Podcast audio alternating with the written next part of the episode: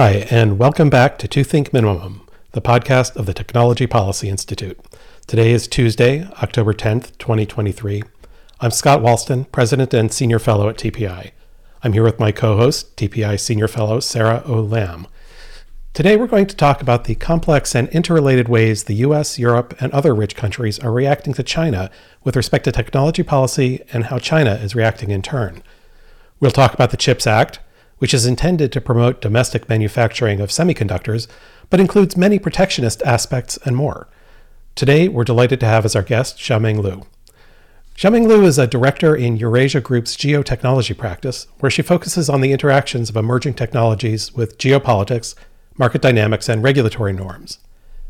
Before joining Eurasia Group, she was the China practice lead at consulting firm Access Partnership, where she helped top U.S. financial and cloud service providers enter China's market.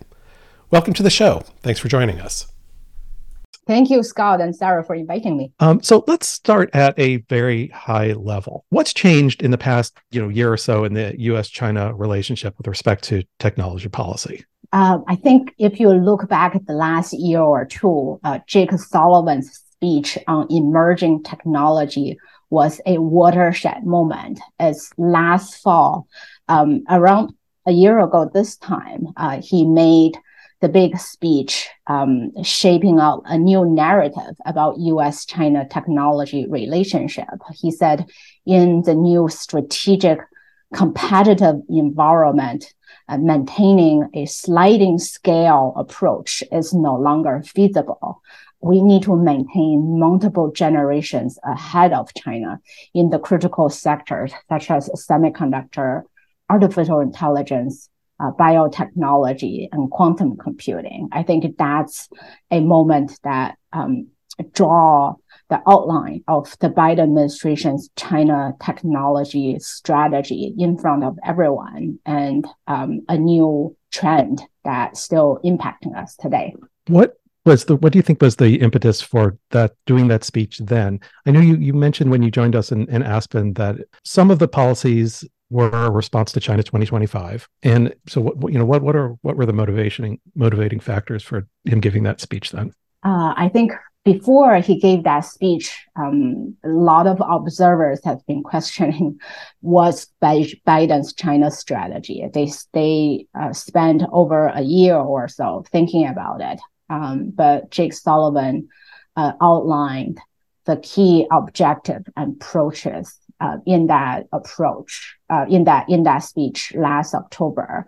Um, I think for a while, the, the Chinese audience have, have been watching. They're hoping Biden administration is very different from Trump. Um, but over a year later, they realized I think the the differences between Biden and Trump is in style, not in substance. If you look at the substance, you could argue Biden administration even places a heavier focus in the competitive aspect um, of the bilateral relationship. I think some China watchers in this town have argued that this is not a narrative about competition, even it's a narrative about rivalry. Um, I think there's a sense that um, U.S. has been falling behind and in the meantime, that the strategic conflict between the, the two countries are escalating. Particularly, a lot of people pointed to what happened in Taiwan last August when then House Speaker Nancy Pelosi visited and um, definitely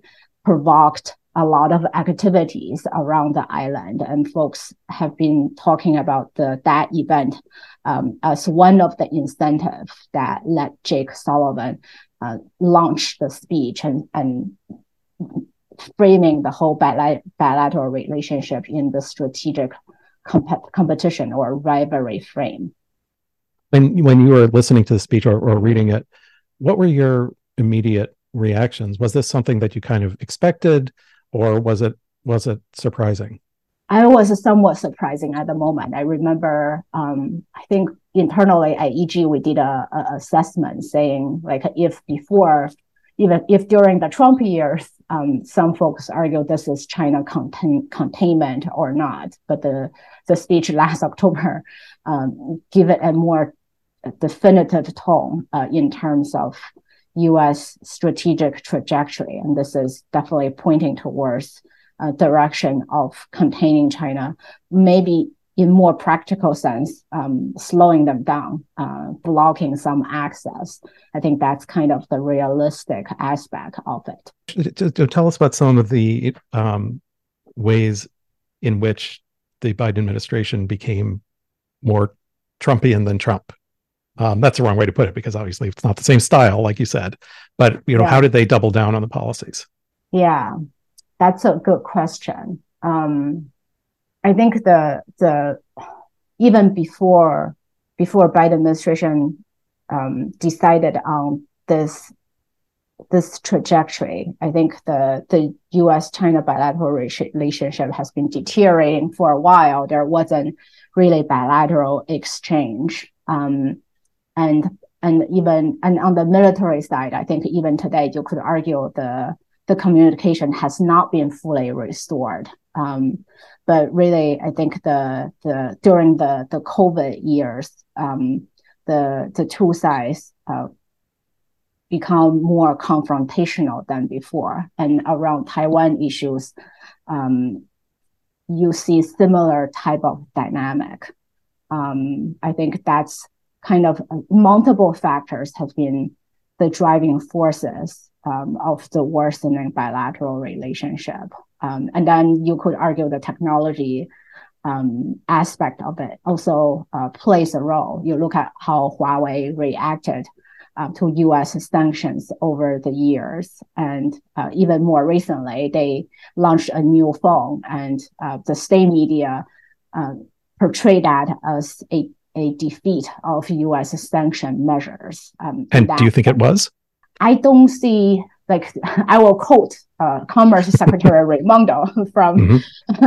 from her Capitol Hill hearing. Uh, I think on the House side a few weeks ago. So far, U.S. government have not identified evidence that Huawei can produce the new 5G capable phone in scale. I think that's the status quo. I think the jury is still out in terms of whether that new phone represent a, a major breakthrough that's um, that that signals the defeat of U.S. sanction measures, the defeat of the the Jake Sullivan doctrine from last October. I think they what they did at the technical level is that they introduced some of the, the outdated tool, likely the DUV type of machine. That's not the high end stuff. That's not the ones that design to produce seven nanometer, five nanometer, three nanometer chips. They tweak that, they push that to the limit and produce a small number of high-end chips beyond the 40 nanometer threshold that US export control um, drew a line on. And I think that's why they so far they have sold about a million of those high-end phones that has uh, five nanometer chips in it. But whether they can produce in in scale, that's a real question. Like Apple typically sells 3 million phones in China every month. If you only produce 1 million, let's say every three months, every six months, can you really erode your competitors' market share? And then in right. the meantime, I, Apple's new iPhone 15 already went to three nanometer this year, and then next year they're talking about two nanometer, mm-hmm. and you just you just um, touch the edge of five nanometer. Um, so in, in terms of phone performance, um, you are still very much lagging behind, like Jake Sullivan said, multiple generations behind. And um, but for average consumer, um, it may if you are not a professional gamer, uh, if you don't use your phone to do like artistic uh, piece of work, then maybe it's not a huge difference if you're only using your phone to do emails and do WeChats and call your friends, that type of thing. I think that's why the, the Huawei phone, uh, the Mate Pro 60 is sold out overnight. I think there's definitely a patriotic drive behind the consumer enthusiasm um, for the new phone. But um, but in terms of pure technical performance, um, they they are they're, they, it's it's not a a meaningful breakthrough from geopolitical perspective. Maybe a little bit technical progress um, in terms of they they now have some five nanometer chips. I think that's um, I think that that's um,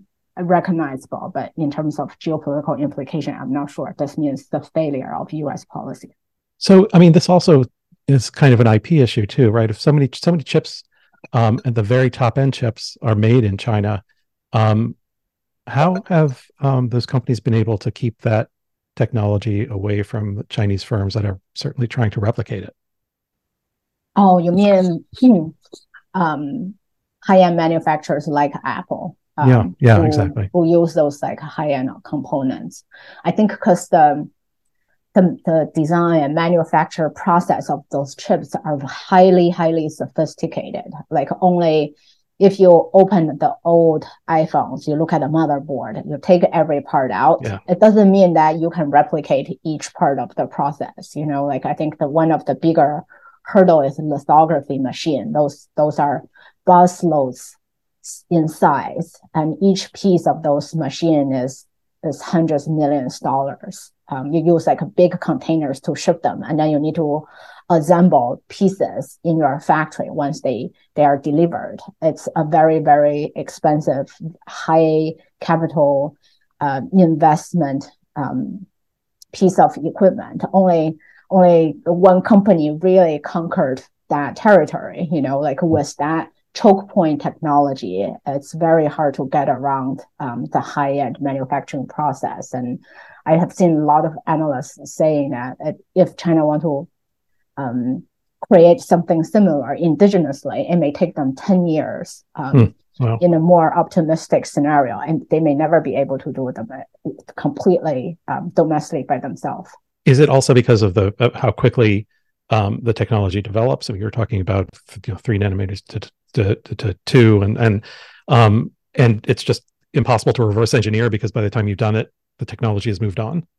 Yeah, yeah. Even at the at the leading edge of the technology, I think it's highly, highly competitive. You could argue TSMC is the only one who made it so far. You know, mm-hmm. Samsung, SK Hynix, Intel, in some shape and form, they're a little bit behind.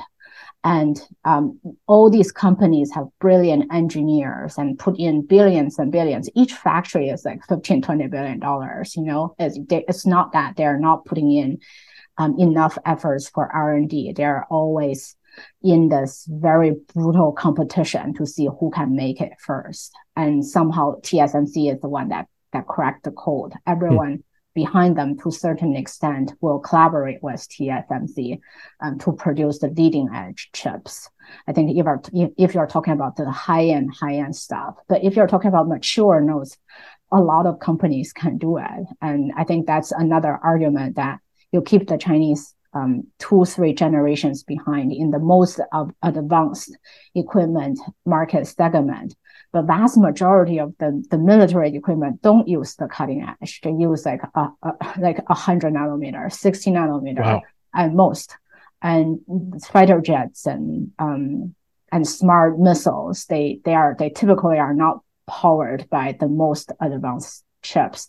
That's why um, like for example, Russia and Iran, they still have some equipment. They still have some weapons uh, in their hands because they could get some of the stuff off the market in the commodity market or in green market. They're they are not that well thought after.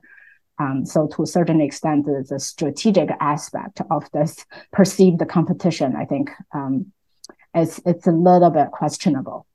So that's really interesting. I mean, so we could be multiple generations ahead at the top end and have no strategic benefit from it. I think that's what you're saying because most things involving national security are many generations behind.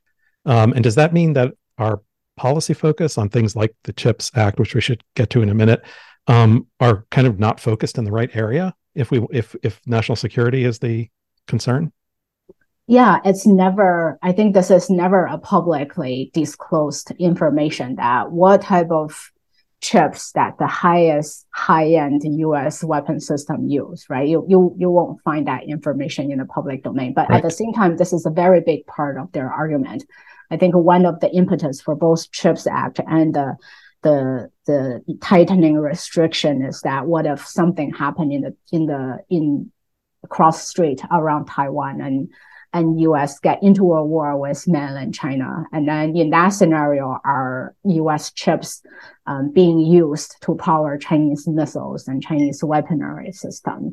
And that's one of the, the, the big argument. And also if the, the supply chain got cut off across the Taiwan Strait, does US weapon system still have enough supply to keep going? I think that's one of the argument for CHIPS Act. At one point, I think they they estimate they need to uh, reshore 25% of the overall production uh, of higher end chips. Right now, like over 90% of that is concentrated um, in TSMC in Taiwan.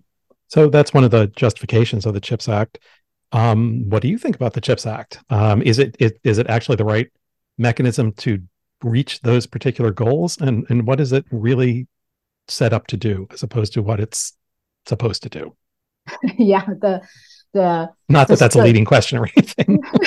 no, the the strategic argument has been behind the Chips Act for a long time, you know, and then I think around the time the the Congress was going to pass Chips Act, there's also the side argument coming through. I think at the time we all observed the global shortage of chips because mm-hmm. during COVID, like a lot of the semiconductor factory um, paused their production or slowed down because they didn't expect a lot of demands coming up. And then at the, at the end of COVID, the, the market dynamic reversed. There are a lot of demands uh, for chips, and particularly in the lower ends. So there's a shortage. Like it's cars, even second-hand cars right. on the market are very, very expensive.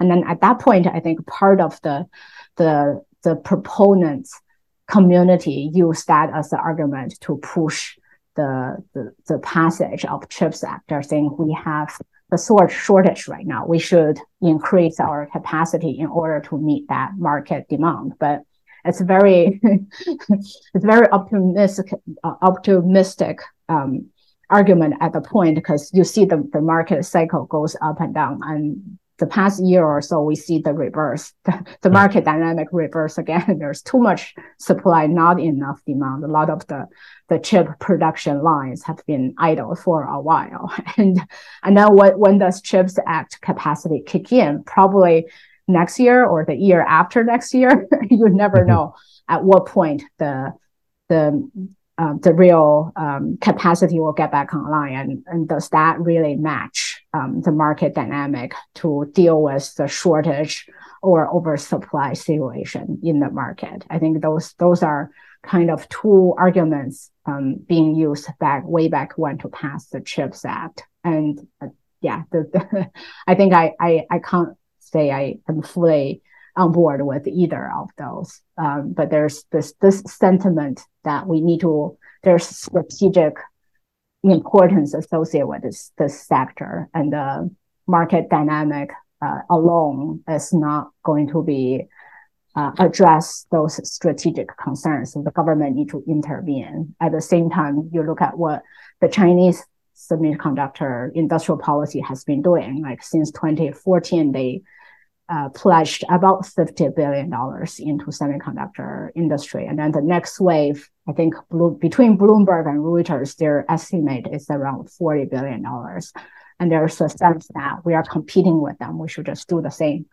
I think that's another factor that gives people pressure um, and and say maybe well doing nothing is it's not the the right way going forward and, and we, to, we need to do something. What is the something? And CHIPS Act is the, the best option on the table at the moment. Let's let's just go with that. Um, but there's a lot of protectionism in that too. I think you you might have, I think I think it was you that said that instead of this being a No Chips from China Act, it's a No Chips from anywhere except the United States Act, um, and uh, that's not entirely consistent with the rationale for passing it, right?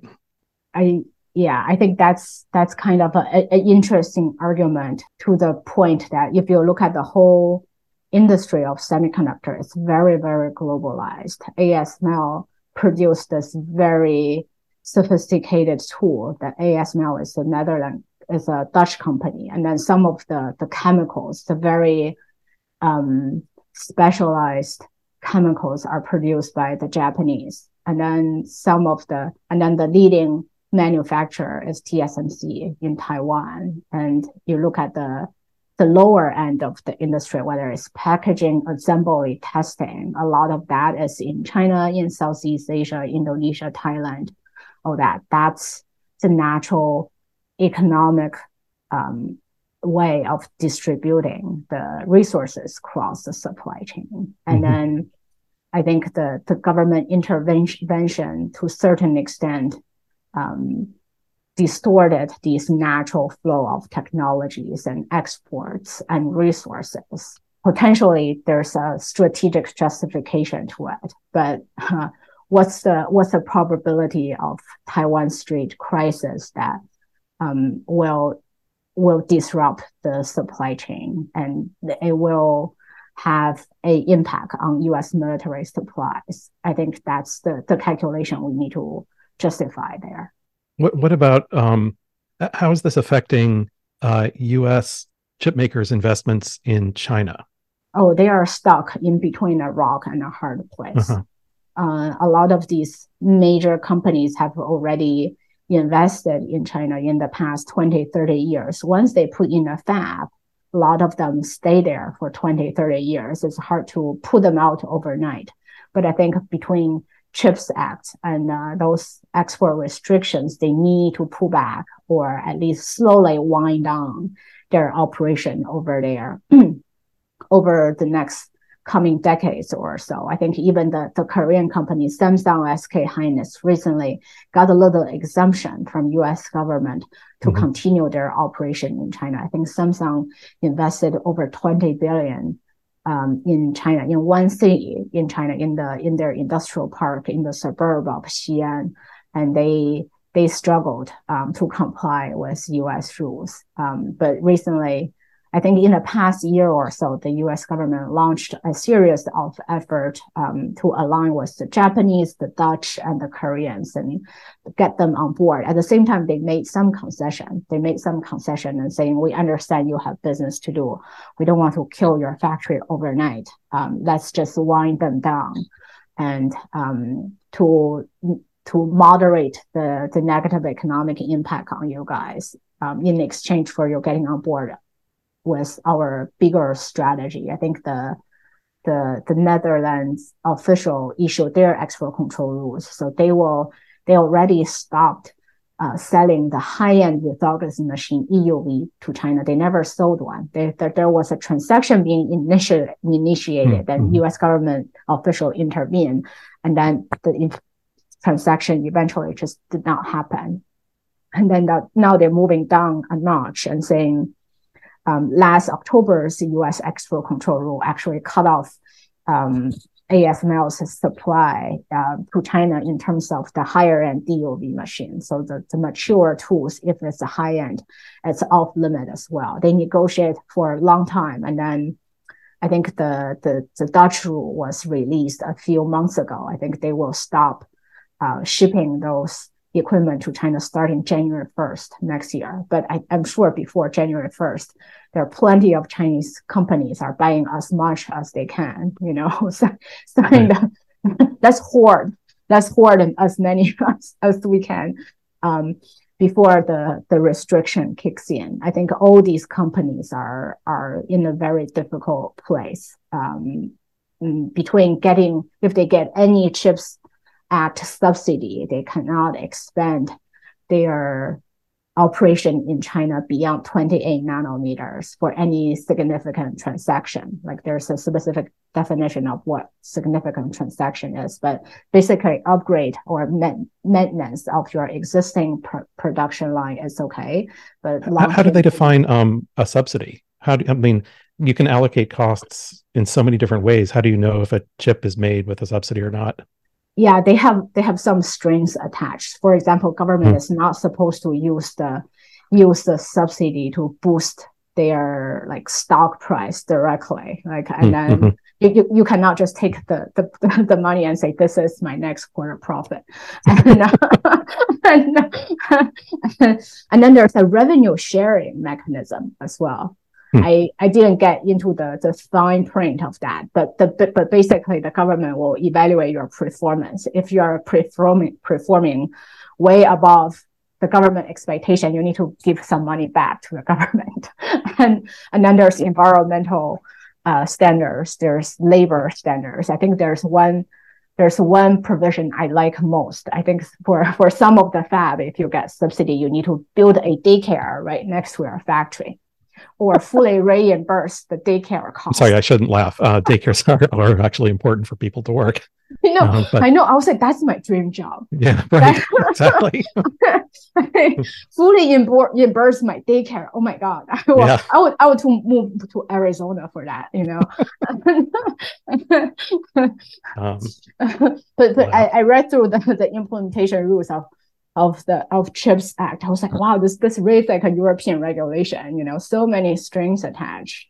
And then like all, outside of all these these conditions you have to when you apply for the these fundings you have to um, prove to government. It, it, it will raise your chance of uh, success if you can prove that you have a local network of suppliers.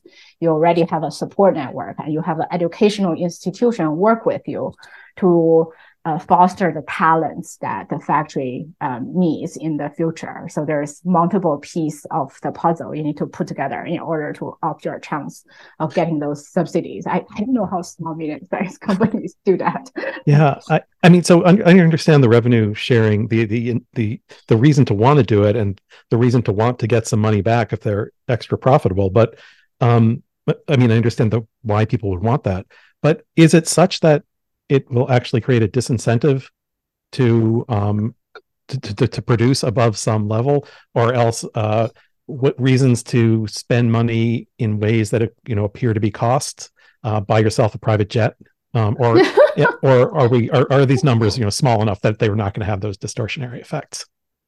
I I I, I read the, the the the document. I just thought there's so many details. I if if I were an applicant, um, I, I need a team to track all these details yeah. and look at that and versus my my books and see if, if it makes sense to apply to the funding, you know. But for I think the very big companies, um, they already have an army of lawyer in their legal department, and they they have the internal capacity to outline all these um, conditions and and decide whether this is a good deal or not um, I think they are just better positioned to take on a challenge like that. I think TSMC already said they are pursuing somewhere around like $15 billion of the, the 53 or $62 billion uh, CHIPS Act funding. So if, are, are any of these other conditions actually related to the goal of having chip manufacturing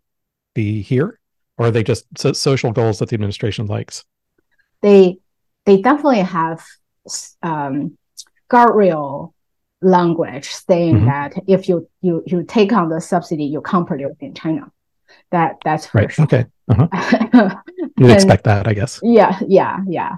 Mm-hmm. Um, and I would assume this is this is like producing in the U.S. is one of the the key baseline in your application because I think I heard um, over the past few months or so there's still clusters immersion in the US where the conditions is relatively competitive and if not ideal to meet these government um, requirements. I think Arizona is one of them. Some people say Ohio is another cluster. Maybe New York is another one. They already mm. already have some sort of industrial base, already have some elements of semiconductor um, industry. So it's not um, so, so the applicants are not working from a blank slate, have to build everything from ground up. Um, just looking at the the potential competitors in the game, I think that those are those are the, the popular areas that may have better chance of getting government support. For adding conditions on, I mean, do you know about the Chinese environment? I was just in China, Hong Kong, and their infrastructure, they build a lot really fast. I uh, presume that they don't have all these conditions or daycares, you know, next to their. yeah. But not to say that, you know, we want to be like that as, you know, as a country, but if construction and building is the goal and the money is spent well, you know, a lot of advancement can be made. But a lot of these conditions, I mean, you need lawyers, it slows things down. Um, is there any, I don't know, any kind of comparison there between the Chinese approach and, I mean, yeah. they're doing industrial policy, so, uh, but you don't have these social goals attached. Yeah, yeah, there are definitely less of those softer requirements compared to CHIPS Act. They're their way of distributing fund is also questionable. they they have a national integrated circuits fund, and the former minister minister of industry and IT played a big role in uh, allocation of those funding to semiconductor research project, and that guy is being arrested for a corruption investigation.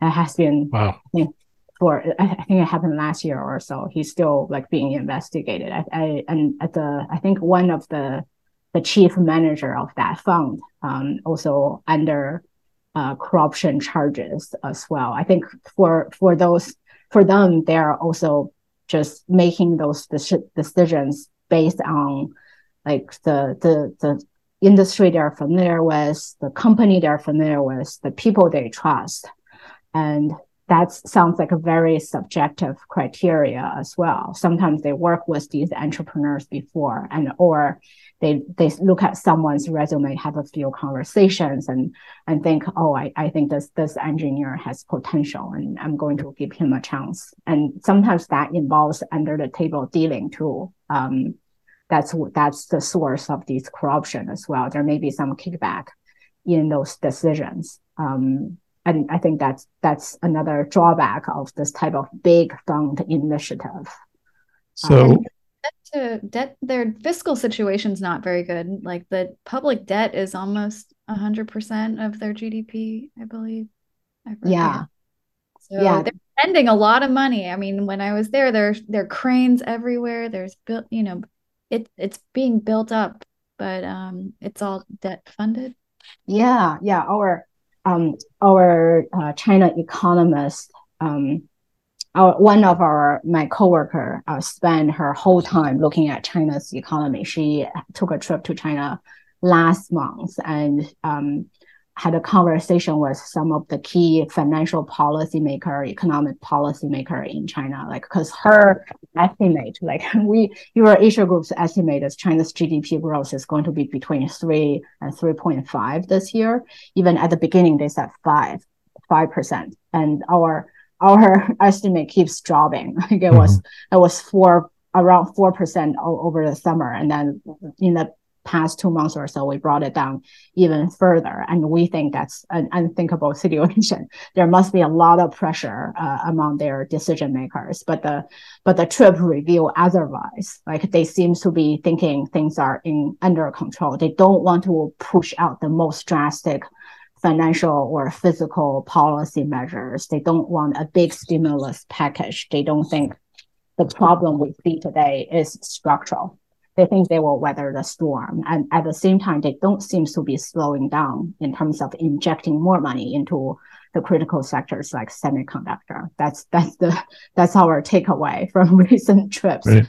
Some of their their argument has been um, there's like a lot lot of local government debts in China, but people's saving are are at a much higher level than, for example, in the U.S. Um, they their consumers I think right now the government struggle a little bit in terms of stimulate uh, consumer spending because but because uh, people have more saving in their their family's bank account. Um, so they think that's a bigger cushion. That's a structural difference than um, say how U.S. economy operates. I'm coming back to, to semiconductors, um, though.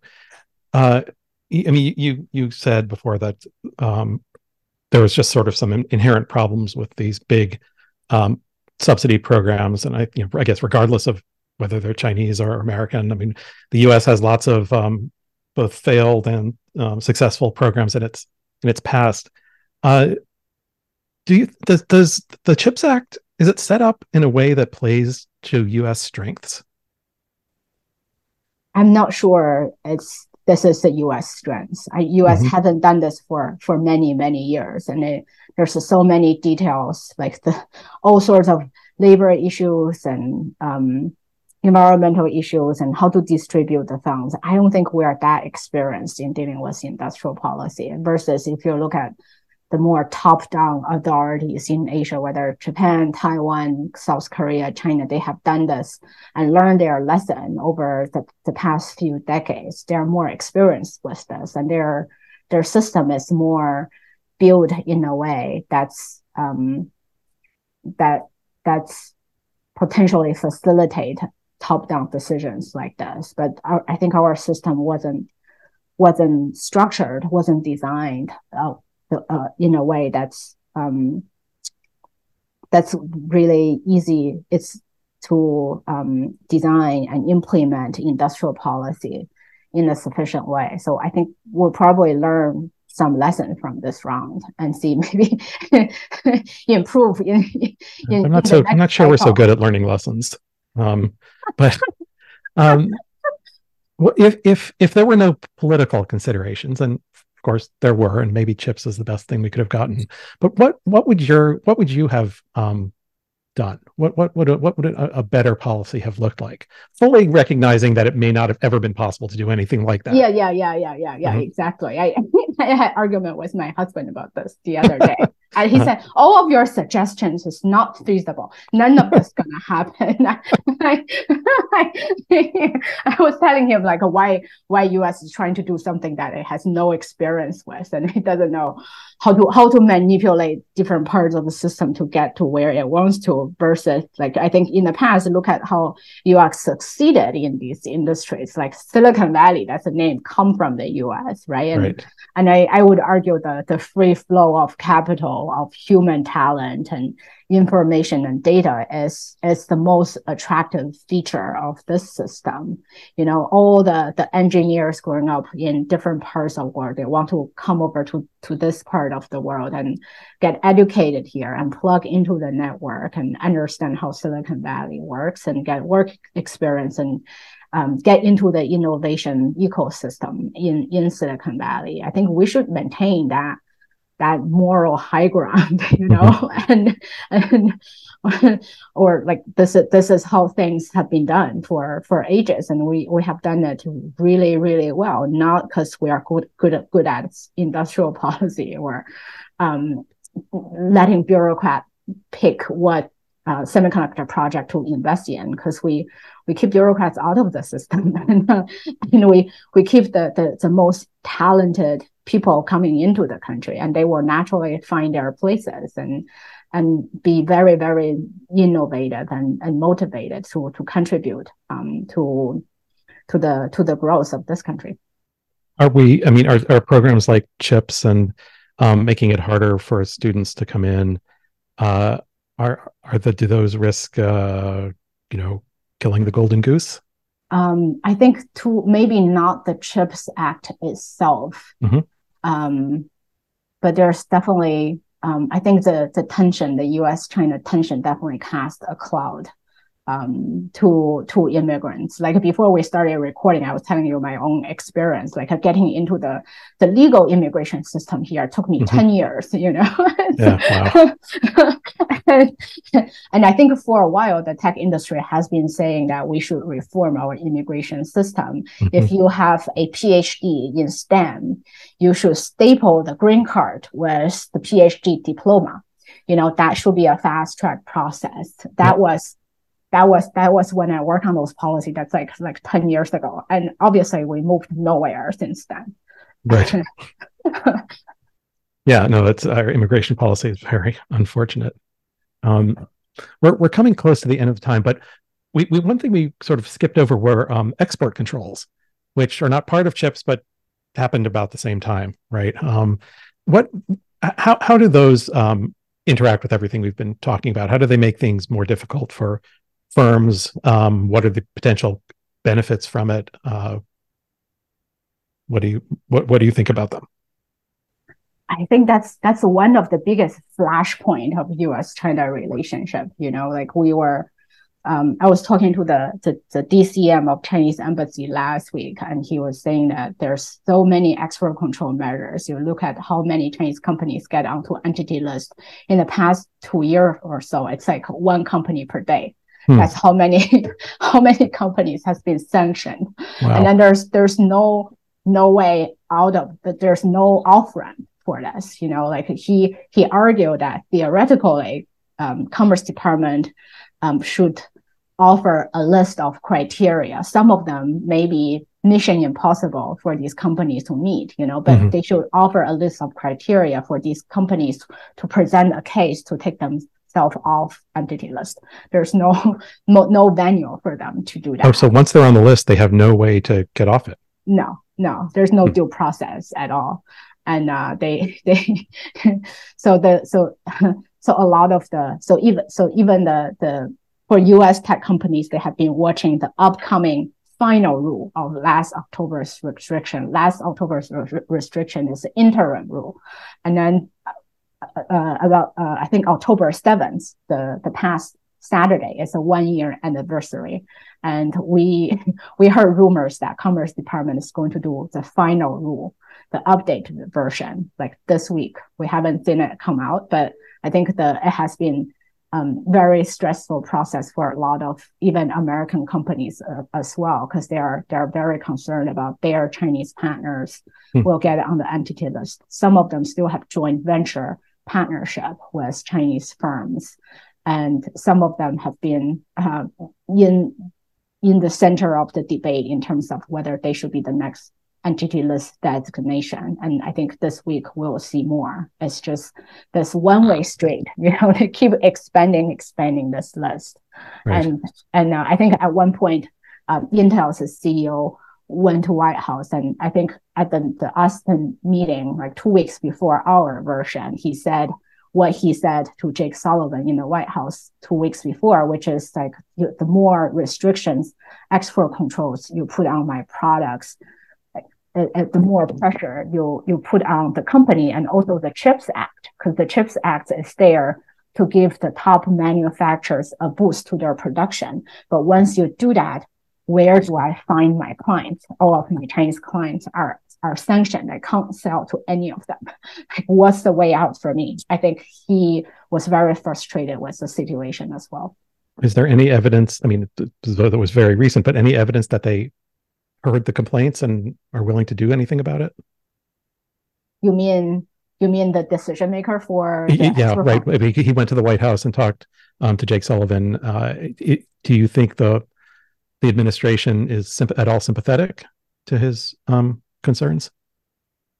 Um, i think they slow down the pace of mm-hmm. rolling out those new measures. That's mm. what that that's what I have seen in the past two three months or so. They plan to expand export control to cloud service provider as well. There was a lot of chatter about that over the summer. Mm. Now the the rumor has died down a little bit, but it, you can never rule out that they just postpone it until the Xi Biden meeting, which is everyone anticipating to happen on the side of um, APEC summit in San Francisco in November. So they could just holding off right now to make sure they don't jeopardize the presidential meet, which is something Biden has been wanting for a whole year. They can roll out roll out something more drastic next year. Uh, hmm. potentially in the political season, there's more fireworks with China. Then it's a it's an environment more conducive to drastic export control announcements. Um, so we really need to, need to wrap up, but just as a final question, um, kind of an unfair question. Um, but at the beginning, you you you said something about uh, how relations um, still haven't recovered uh, from their lows in uh, COVID during COVID. But something about the way you said it to me sounded like you were optimistic that they w- would get better. Um, now I know you know as as Yogi Berra said, you know predictions are hard, especially about the future. Um, but what's you know what's what's your sense? Are we at a low point that from which we will recover, or do we have further to go down? Um, I think my my long term, hopefully more positive answer is mm-hmm. that I hope the the U.S.